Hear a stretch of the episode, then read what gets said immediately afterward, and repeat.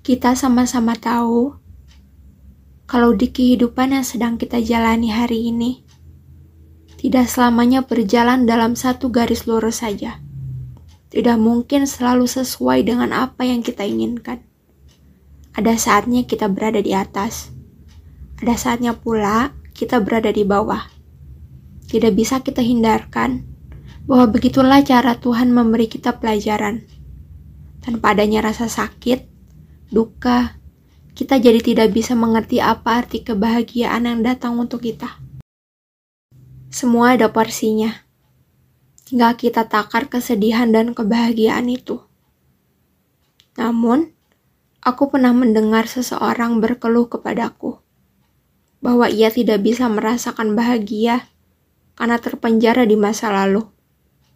Setiap ia akan melakukan sesuatu, ia takut kejadian di masa lalu terulang kembali di masa sekarang.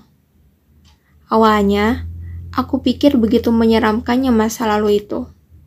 Tapi ternyata, kejadian serupa di masa sekaranglah yang lebih menyeramkan.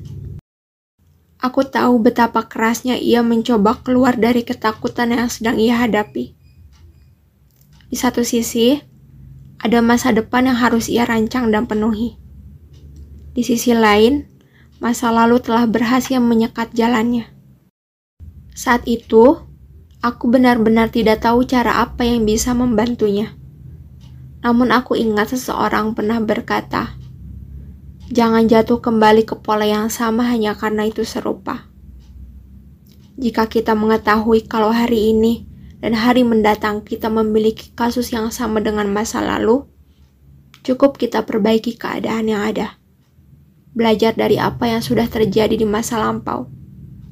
Karena sejatinya, masa lalu tidak akan pernah terulang jika kita mampu kembali berdiri dan beranjak dari sana.